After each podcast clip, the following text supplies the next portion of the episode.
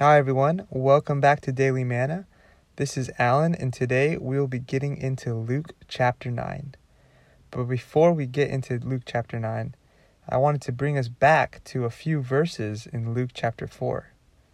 In Luke 4, after the Lord defeats Satan and all his temptations and comes out victorious, right before he begins his earthly ministry, he goes back to his hometown Nazareth and he enters into a synagogue and stands up to read a certain passage from the Old Testament. And before I read these verses in Luke 4, I want to point out that these verses in this account is unique to the Gospel of Luke, meaning that this story is not in Matthew, Mark, or John.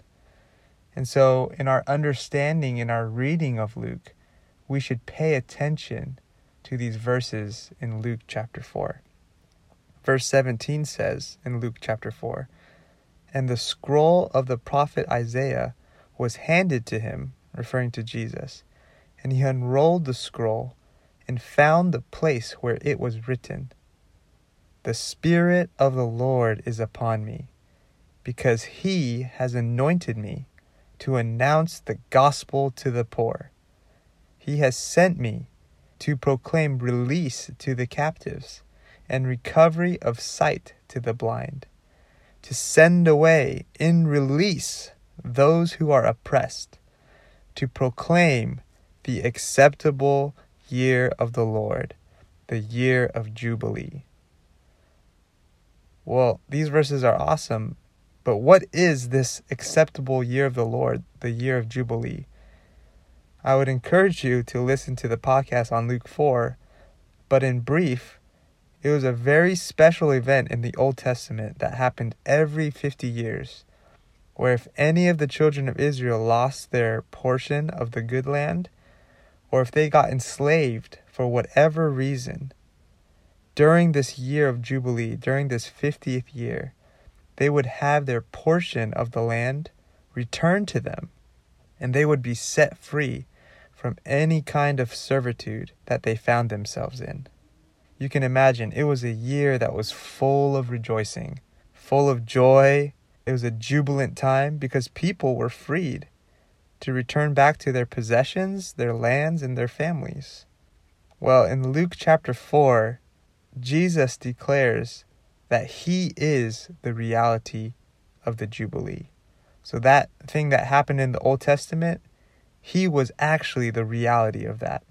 In verse 21, Jesus declares, Today, this scripture has been fulfilled. The Lord Jesus was saying, Today, I am fulfilling what was mentioned in Isaiah. Today, I am the reality of the Jubilee.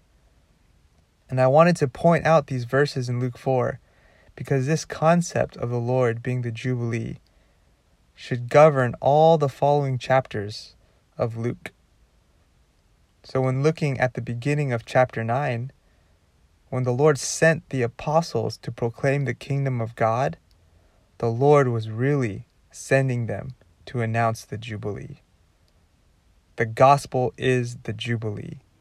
Their casting out of the demons and their healing of the sick was really the Jubilee to all those that were oppressed, all those that were in bondage and enslaved by these demons and sicknesses.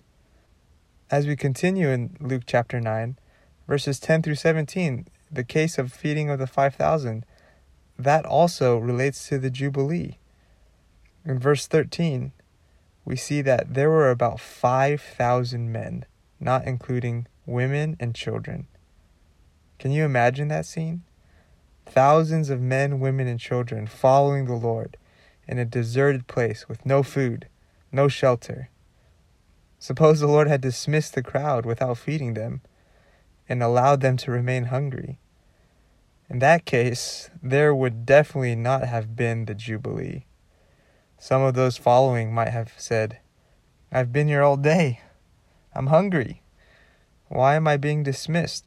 Where shall we go? Or how shall we find food?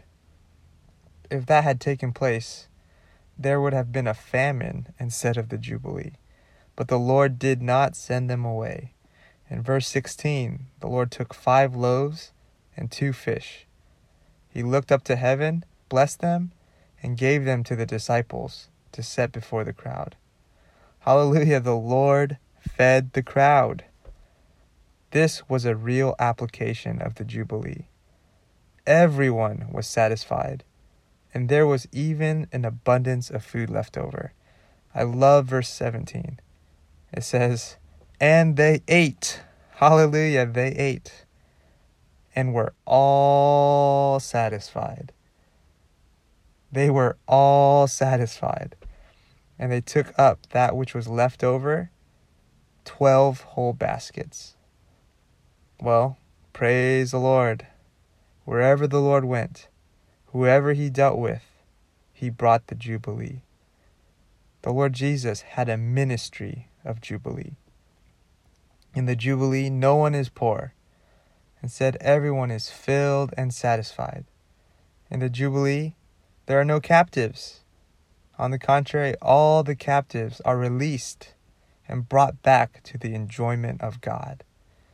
After everyone is satisfied and happy, there is still left over, indicating that Jesus is unlimited and inexhaustible, and that the Lord's provision for us is abundant, more than sufficient to meet all of our needs.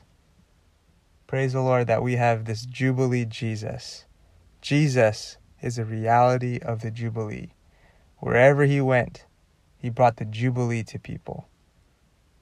Well, that's all we have time for today. Keep enjoying the Bible.